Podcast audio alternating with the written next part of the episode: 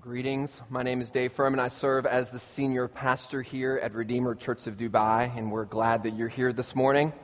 I want to mention a few things to you before we dive into our text today. In the book of Hebrews, chapter 4, we read that because we have a great high priest, Jesus, who died for us, we can live out verse 16 of that chapter. We can live out what, what it says when it says, Let us then, in light of Christ's priestly work for us, with confidence draw near to the throne of grace that we may receive mercy and find grace and help in the time of need. Now, because of what Jesus has done for us in the cross and dying on the cross for our sins, we are able, as Christians, to be people of prayer. We have access to God. Christ is our advocate and our priest, and this is no small thing. This is a wondrous and amazing truth. This is why we give so much time in our corporate gathering to corporate prayer together. We have a prayer of adoration in the beginning of our service where we praise God for who He is. And then we move on to a time of confessing our sins and our prayer of confession. And then we have a prayer of petition where we come together as a body for the needs of this body and the world. Our corporate gatherings are marked by prayer. But there are a few other ways that we as elders want our church to be in prayer in the coming months. Let me just mention a few of them. First, we're going to stop in our community groups this week and we're going to, just pray. We're going to stop our normal Bible study and together in our groups, we're going to pray to God. We're going to ask for God to work in our lives, in our city, in our church, in our country. And then on Friday evening, June 5th, we're all throughout this country as a church, we're going to gather together to pray in seven or eight different locations in Sharjah, Barsha, Jumeirah, Sheikh Zayed Road, Garhoud, Al Twar, and Mirdif. There'll be elder led prayer in all of those places. As a church body, we're going to come together, spread out, and ask God to move in this place because we know that if God's not moving here, then nothing will be done. And then all summer long, we're going to be people of prayer on Friday mornings. Normally, what we've done during the 9 a.m. hour is we've had an, an, inductive Bible study. We've had one class, a Bible study. Well, this summer, from June through August, we're going to use that hour to pray together. So come early, come at 9 a.m., three months, June through August, and we're going to pray. We're going to gather together and ask God to do a work beyond our ability, beyond our talents, and beyond our gifting. And we also want to encourage you to initiate prayer with one another. Now, one of the downsides to doing prayer events is that it could intentionally, or unintentionally, I should say, communicate that there's something special about these meetings that doesn't happen when Christians just on their own gather together to pray. But we encourage you to get together with another believer or a small group to pray. And the summer is a great time to do that. Some of you will have shorter hours for work during Ramadan. There'll be less church activities. So just grab another brother in Christ or sister in Christ or a small group and just pray regularly. And one last thing, uh, you can pray for me. Uh, a week from Saturday, my friend Jim Burgess, the pastor of Fellowship of the Emirates, asked me to lead a gospel charge for the basis of our prayers at a prayer gathering that he's leading. There'll be some from other churches there, and while it's not an event that Redeemer's organizing or an event that we're leading, you're certainly welcome to come 7 p.m. the Gloria Hotel next Saturday. But please pray for me as I preach the gospel to any number of people. Pray that their lives would be changed, that they would come to an understanding of what God has done for them.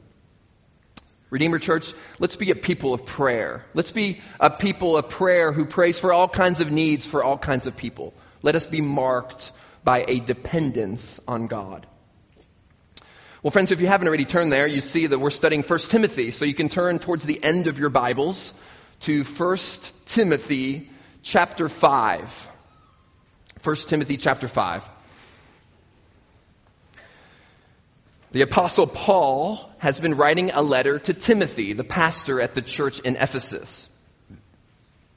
The question he's been answering all throughout the book is, what is a healthy church? In chapter 1, we saw that healthy churches protect the right doctrine of the church and they guard it from false teachers. In chapter 2, healthy churches worship God appropriately and pray for all kinds of people.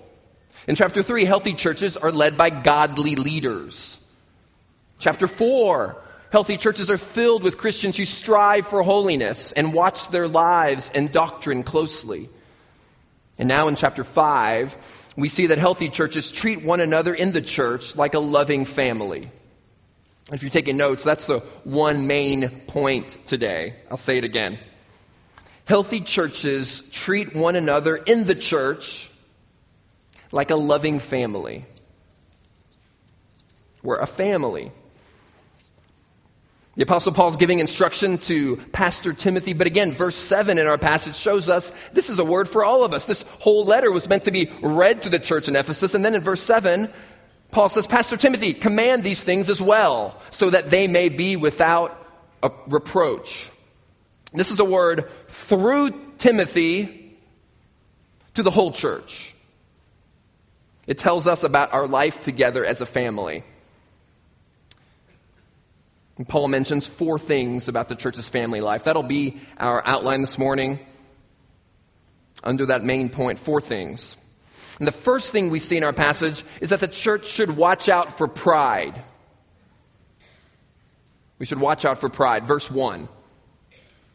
Do not rebuke an older man, but encourage him as you would a father. Younger men as brothers. Older women as mothers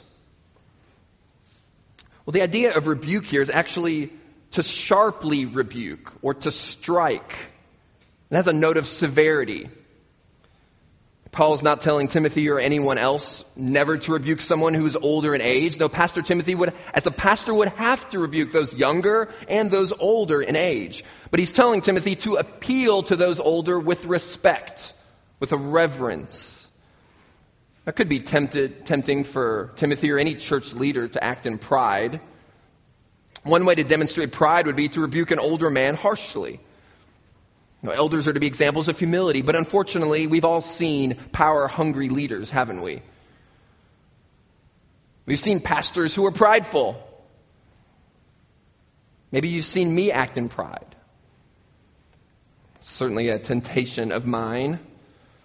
Many pastors are tempted with this, and perhaps all Christians struggle with pride to some degree. Know, a pastor must not abuse his authority. His leadership can't go to his head. There should be a discomfort in rebuking an older man like you're rebuking your father. Naturally, this is awkward. There will be tears and brokenness. When we treat younger men as brothers, as equals, you're not better than those younger than you. Treat them as peers, not in pride. We don't lord over those younger than us either. In reverence to those older, in love and equality to those younger. And we treat older women as we would our mother, with love, with thankfulness. You know, elders lead the church in humility. Elders don't go on power trips. They don't abuse authority. I once heard it put like this that a pastor going on a power trip is like the donkey that carried Jesus into Jerusalem going on a power trip. I mean, just imagine for a minute that little donkey as he rode on into the holy city. You know, the disciples, they start walking into the city and everyone starts cheering. The donkey sees everyone and he, he kind of perks up. He hears hip hip hooray and hosanna the crowd's going crazy. Everyone is cheering. And so the donkey says, Hey, hey, thanks, guys. I'm flattered. Really, I am. You don't have to. Palm branches? Wow. Okay, go ahead. I am pretty great. And then he takes a bow. He's got a little more bounce to his step. But then the guy, a guy from the crowd comes up to the donkey, taps him on the back and says, Hey, quit strutting, you silly donkey. It's not you they're cheering for. You're still the same dingy, smelly, dirty gray donkey you were a few minutes ago. You're not that great. The person they're cheering for is the one who is riding on you. When a pastor gets a compliment, he has to remember don't strut, donkey. Now, you don't have to say that to me. I think I can remember on my own. I hope I can. This is true of all of us, isn't it? Doesn't matter if you're a church leader or not, we're all donkeys. You've heard it here at Redeemer Church of Dubai. We're all a bunch of donkeys. Now, any greatness we enjoy is because Jesus Christ is the King and He is with us, right? It's all about Jesus. All the praise, all the honor, all the adoration, it's all about Jesus. And any sense of pride that we have, that we're great, must be confessed of. It must be repented of quickly. This is one of the reasons we have 10 elders in this church. It's because I'm too prone to pride. It's because one man can't be trusted with all the leadership. That's why I need Tom and Frank and Nissen and Glenn and Philip and Jason and Mac and Brian and David. It's why we need each other. That's why we have 400 church members in this church. It's because even 10 elders aren't enough. That's why God has ordained the church members to share the load of ministry and decisions in the church as the final place of authority in the congregation. Oh, friend, how is your pride today? How's your heart toward the people sitting in your row? Do you show honor to those older? Do you show honor to those younger?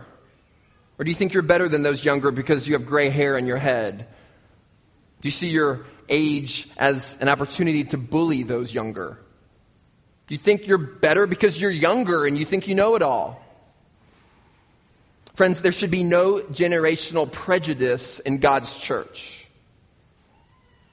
When we approach each other in rebuke, we do so in love, having examined our own hearts, having seen the log in our own eyes, then in gentleness and tenderness and care, we go point out the speck in another's eye. we do that to the honor and the glory and the praise of our God. We watch out for pride. Well, secondly, we also watch out for purity. That's the second point in our text. Watch out for purity. Verse 2 We are to treat younger women as sisters in all purity. Grammatically, that phrase, in all purity, is intended to describe man's actions towards younger women, starting with Timothy and then flowing down through all the men in the church. As a pastor, and as an elder, I'm to lead the way in this. Paul gives a caution to Timothy because when pastoring, a minister is often called to minister to younger women. You know, Paul's been clear about an elder's commitment to his wife throughout the whole book, so this is no surprise here. In chapter 3, we saw that if an elder is married, he is to be a one woman man. In chapter 4, we saw that an elder is to be an example of purity. That same word is used in our text today. Paul writes in 1 Corinthians 6 that all Christians are to flee immorality. Ephesians 3 says there must not even be a hint of sexual immorality among you. Well, Timothy was to treat women with the same protection he would give his sister. I mean, a godly man wouldn't even think of hurting his sister in this way. I mean, that would be despicable and sick. No, that same sickness, that same perversity should be the feeling we have when we even think of engaging in improper relationships with women in the church. I think Philip Ryken puts it well. He says, there's a real sense that Paul is saying adultery among Christians is tantamount to incest. Now that's shocking. But it's true. Pastors, men, treat women as sisters. Treat women in the church as you would your sister. There can't even be a suggestion of improper interest or intimacy. We are God's family, chosen in Christ in eternity past, set apart for purity and priestly service unto Him. Oh, friend, impurity, even a hint of immorality, has no place among this family of God. This is why I personally don't meet one on one for discipleship with women. I won't do regular ongoing counseling with a woman. The elders won't meet alone with a woman for a membership chat. This is how incestuous affairs in the body of Christ begin. A man and a woman begin spending time together.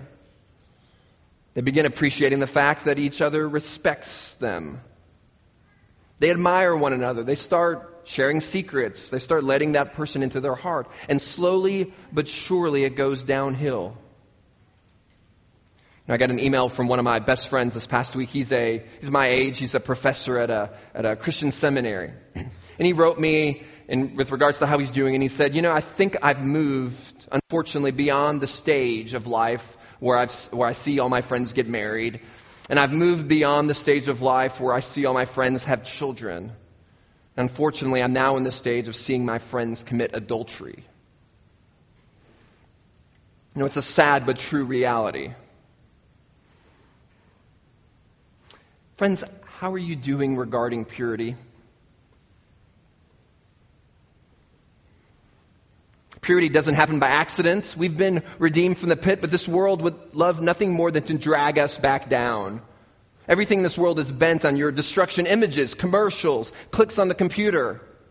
If you have no guardrails, you will drift off the cliff. If you're a single man, are you treating the women in this church like your sister? If you're a married man, are you treating every woman in this church who's not your wife like you would your sister? And sisters, are you treating the men in this church like you would a brother? Even though there may not be a biological link among us, we are united to one another, through our elder brother, Jesus Christ. We have the same Father in heaven. We are indwelled by the same Holy Spirit because we are God's children. We gather around the same table when we take communion, and we have plans to attend the longest family reunion in history in heaven.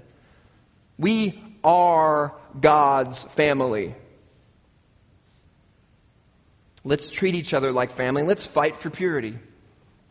Well, how can we seek purity at Redeemer? Well, let me mention six practical things we can do. Six things. One, watch your lips.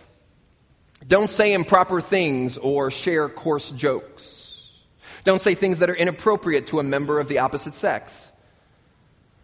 Don't share intimate details about your life to someone who's not your spouse. If you're married, don't confide in someone who isn't your spouse. Don't talk about your spouse and your marriage problems with someone of the opposite sex. If you're single, make sure your closest friends are of the same sex. Two, watch your fingers. Watch your fingers. Now, I love my sister, but I don't sit around and text her or WhatsApp her all the time to find out what she's thinking or what she's doing or what she's feeling every moment of the day. It's so easy these days to hide behind true responsibility and to pursue someone's heart by using your fingers to type on your cell phone. Now, save your personal texts for your spouse or a friend of the same sex. Be careful not to lead someone on of the opposite sex by messaging them often. Don't try to sneak into someone's heart through their iPhone. It's actually a cowardly thing to do because it gives someone the sense of intimacy without responsibility. Watch your lips, watch your fingers. Thirdly, watch your thoughts. Don't let your mind wander to impure thoughts. Mortify your sinful thoughts by thinking of the bloodied and bruised and beaten and crucified Son of God who endured such things to redeem you from sin. Four, watch your eyes. Train your eyes not to look at things you shouldn't look at. Don't watch movies you shouldn't watch. Don't look at pornography or any image that stirs up lustful emotions. These images don't just affect you for a few minutes, but for your whole life. In that moment of indulging your lust, a part of your conscience gets seared. It's like a nerve that goes numb, and you open up your life to more wicked things. So watch your lips, watch your fingers, watch your thoughts, watch your eyes. And five, watch your circumstances. Don't put yourself in compromising situations. Don't make allowances for the flesh by being alone with someone from the opposite sex in a romantic situation. If your spouse lives in a different country, this doesn't give you the right to have a romantic relationship with someone else here. If you feel like talking to a member of the opposite sex, call your wife, call your spouse. If you want to go on a date, go back home to your home country, take your spouse on a date. Don't go outside the fireplace of your own marriage to find warmth somewhere else. And finally, six, just for the men, watch the reputations of your sisters. Watch out for your sisters. You know, every morning when I leave our flat to go to work, I ask my oldest son Judson the same very thing. I give him a little fist bump as I go out the door, and right there at the door, I say, Judson, what are you going to do today? And he always responds and he says, Daddy, I will protect. What he means is he will protect his mama and his sisters from danger. See, what I'm trying to do is I want to train him every day that he is to protect the family. I want to train him up so that he, as he gets older and older, that he will be a man who will treat women with respect, that he will protect, that he will watch the reputations of the sisters in the church. Oh, men of Redeemer Church of Dubai, I charge you today, protect the women in this church from dangerous men.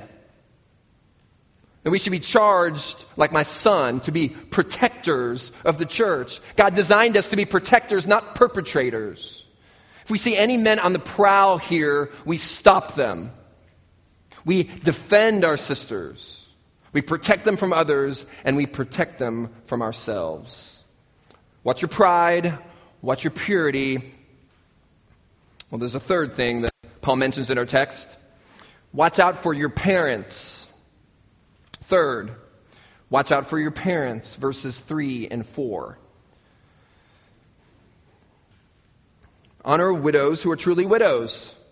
But if a widow has children or grandchildren, let them first learn to show godliness to their own household and to make some return to their parents, for this is pleasing in the sight of God.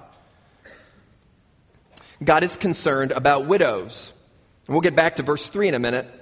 Churches are to honor widows, and we'll talk about that. But first, we need to see verse 4. Healthy churches are filled with members who are committed to caring for our individual parents and grandparents.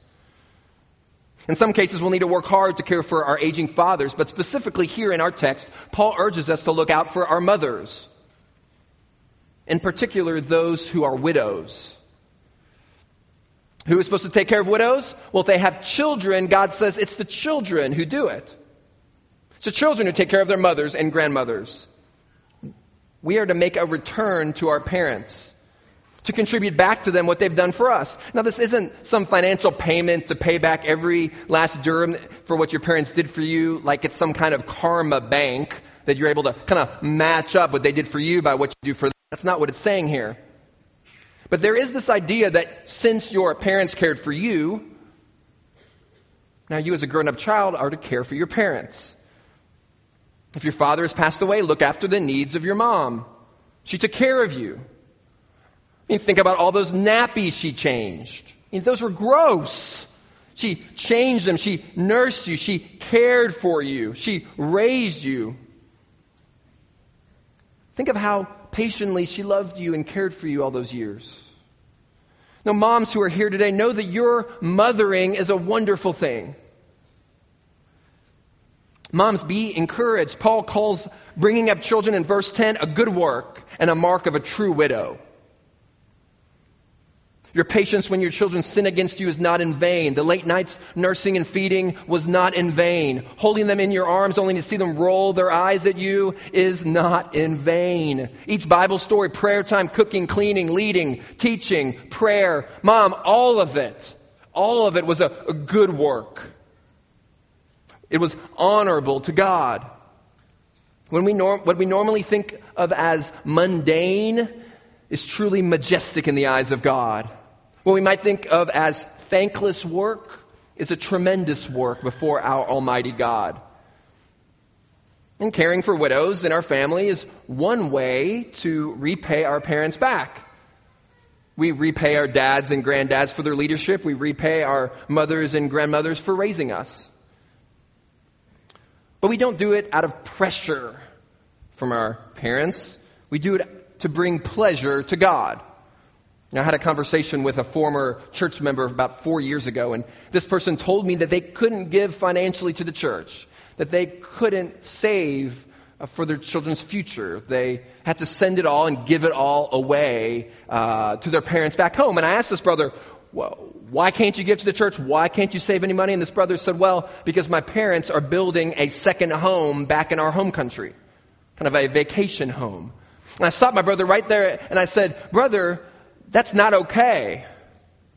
You're dishonoring God.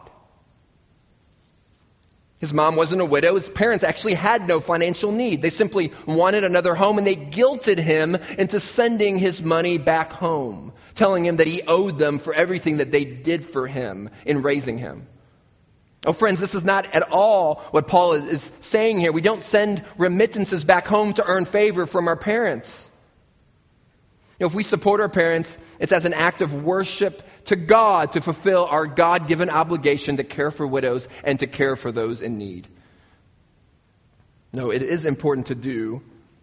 It's important that we do it for our parents because there's a sharp warning in verse 8. Look down a few verses later. Paul says, If anyone does not provide for his relatives, and especially for members of his household, he has denied the faith. Paul says it's worse than an unbeliever. If you don't take care of your mama in need, you're worse than a pagan, Paul says. Why? Because even the pagans take care of mama. Even they know to stop and to care for that woman that raised them. No, that verse 8 is meant to shock us. It's a scathing indictment. It's a scathing judgment that is to come. If within your own family you fail to help that widow.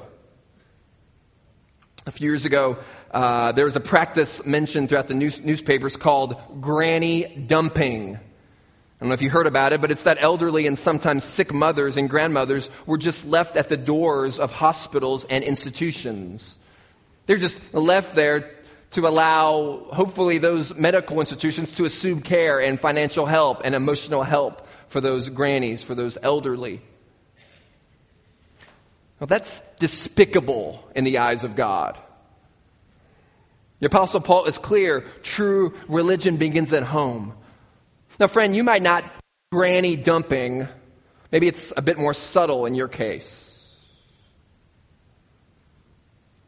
Maybe you have some contact. Maybe you have provided some care, but perhaps, perhaps there's a lot more you can do. Oh, friend, real love has a real cost. Profession in Christ must, must leave lead to a practicing of your faith. Confession of faith must lead to fruit of faith. It's a practical atheism, Paul says, to turn away from helping a widow in your family. When we do this, we have no grounds to assure that we're even saved, that we're Christians. Oh, friend, maybe some of us need to repent today.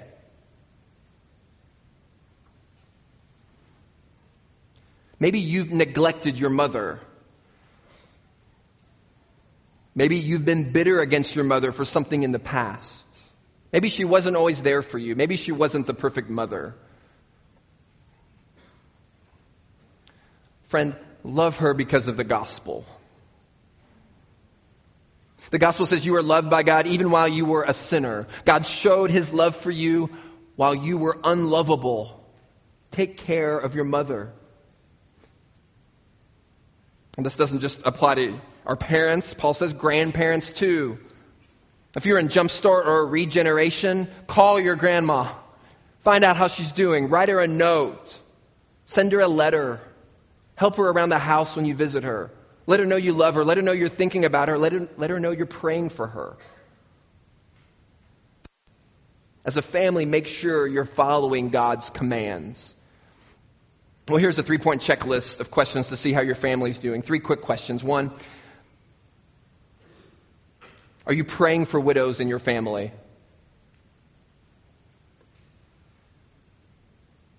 Two, are you providing for widows in your family? Are you praying for widows in your family? Are you providing for widows in your family? And three, are you protecting widows in your family? Husbands, wives, talk about these questions among one another. Are you praying, providing, and protecting the widows in your family?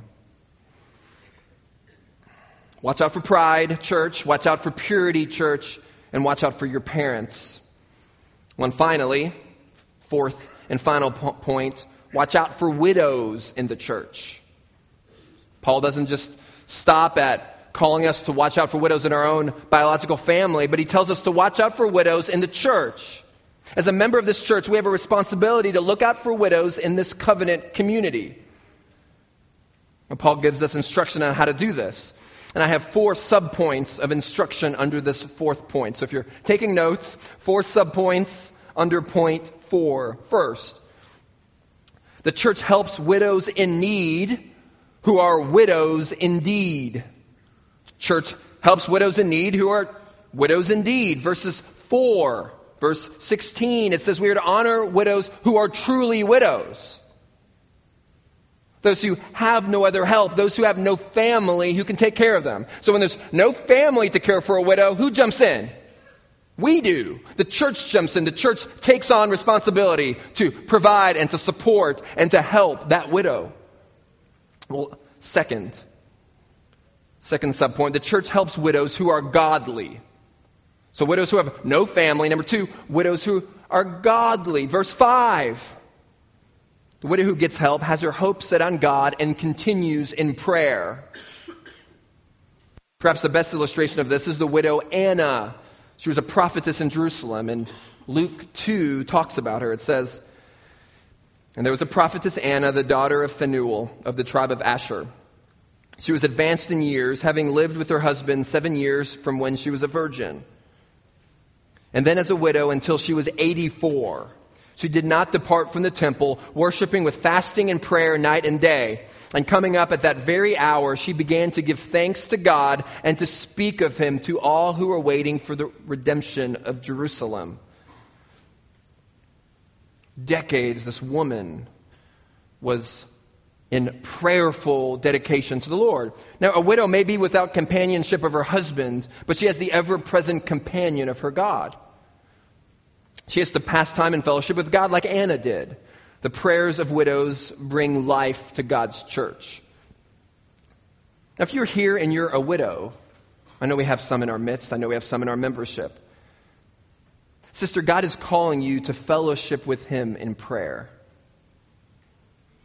Pursue a faithful ministry of prayer in the church. God is with you. Now, notice this isn't a command to send money to just any random widow. It's not a command to send money to some general fund for widows in Africa or in Asia or anywhere else. We take care of widows who are, one, financially qualified through destitution, and two, who are spiritually qualified through godliness. What we don't do is care for those widows who are living for their own pleasure rather than God. Paul says in verse 6 that such a woman is dead even while she lives. Now that's quite a, an indictment. Some scholars think verse 6 means the widow is doing unethical things to earn money, perhaps stealing or prostitution. We don't know exactly what Paul is referring to, but his point is that the receiving widow should be godly in character. Me give us a third subpoint and requirement for being a widow who receives aid. Third, the church helps qualified widows. So, widows who are truly widows, destitute, no family, widows who are godly. Now he gives us several more qualifications. So, just under the, the general header, the church helps qualified widows. Starting in verse 9, Paul mentions several other qualifications of a godly widow. Now, there is some debate as to what the last verses of this chapter refer to. Some say this, that special duties in the church were reserved for a few of the older widows receiving aid, and they received official recognition of the role that was given them. That could be true, but I think it was more likely that Paul was continuing to outline the qualifications of those widows who would be eligible to get personal help from the church. And he was not indeed recognizing an official order of widows, and he gives several other qualifications there. One was seniority. He says they needed to be 60. Now, in this time in ancient Israel, 60 was the recognized age of retirement. It was the age when they believed someone became old. Now, during that time, life expectancy was much younger, and so 60 was old in that time. It meant that a lady was unlikely to remarry and was now dedicated to ministry as a single.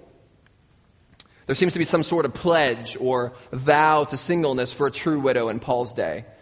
Now, it's difficult as I study this and as others study this to know exactly what that pledge or what that promise or vow was. What it doesn't mean, though, is that a poor disabled widow who was 45 had to wait 15 years to receive any help. You know, it meant that women under that age could normally be expected to marry again or to go to work and support themselves. Now, Paul asks that younger widows not be put on that list or receive regular help from the church. He doesn't want them to be regular, ongoing recipients of aid.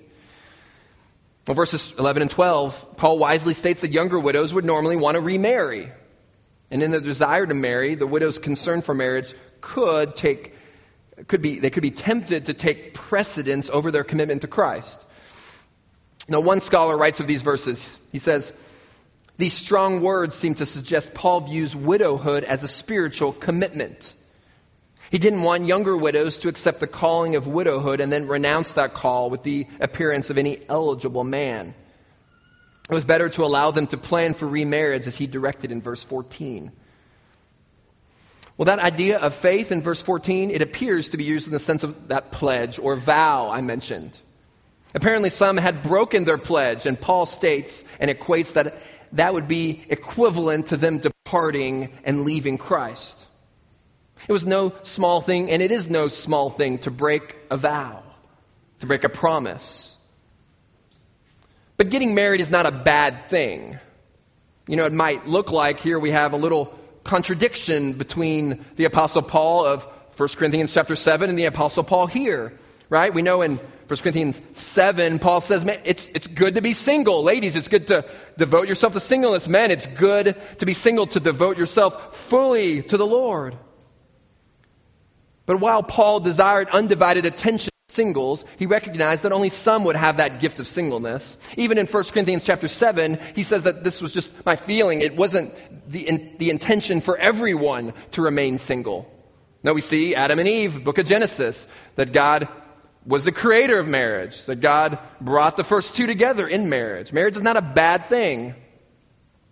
Marriage, in fact, is a good thing. And one of the reasons Paul urged younger women, younger widows, to be remarried was to avoid the temptation towards sloth and gossip. A younger widow who was provided for financially, maybe had no job, had no husband, had no family, she would now have a lot of time on her, her hands. She would have a lot of time at her disposal. She would be tempted to be a busybody, giving into sin, and actually not being dedicated to ministry. Now, getting married and having a family is a wonderful remedy for idleness, as verse 14 attests. Any mom can testify that having children will keep you anything than idle. I know mom after mom who can testify that they rarely have a chance to sit down during the day. It's a very busy job. Now, raising a family is a busy thing, and raising a family is a good thing. It's a great thing.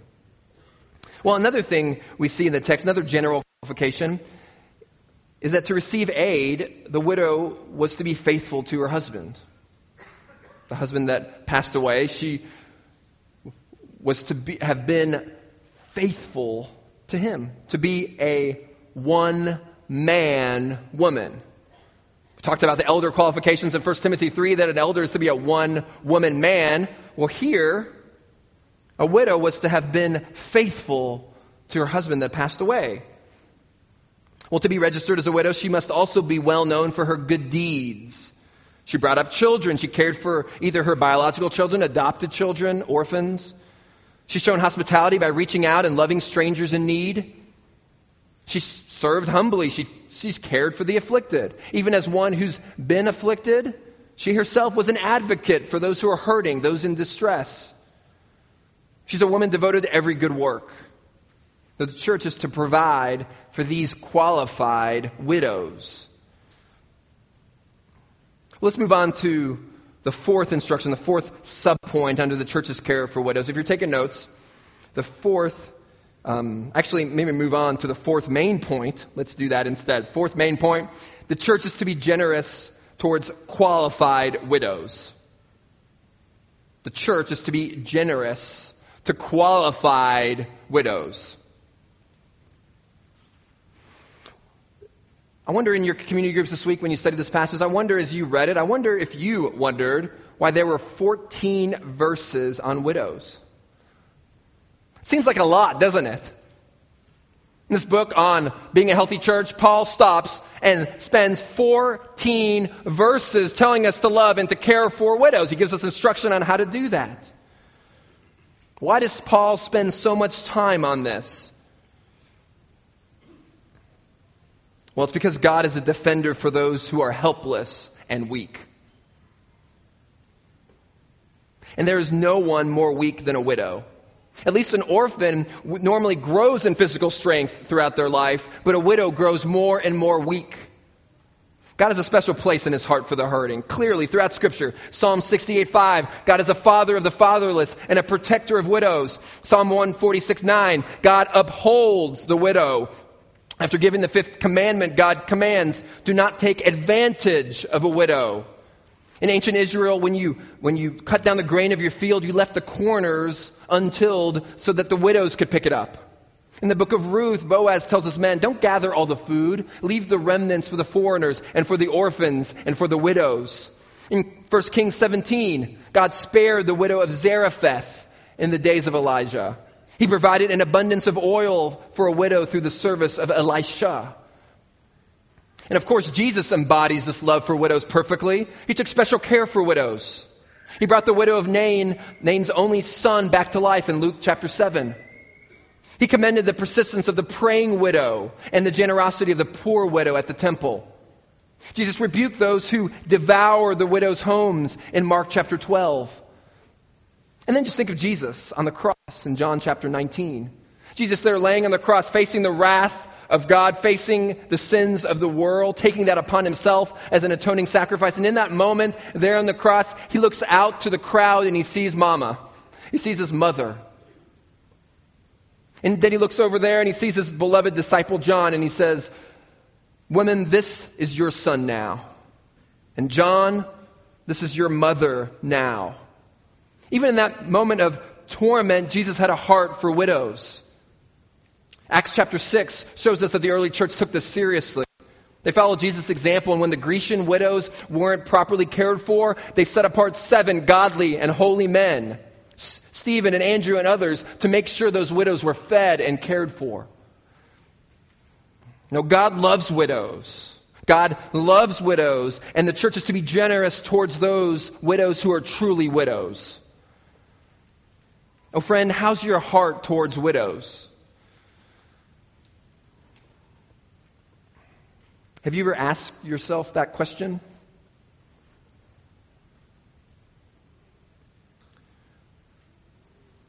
Well, the truth in this chapter leads us to several applications. Let me mention three in, in closing.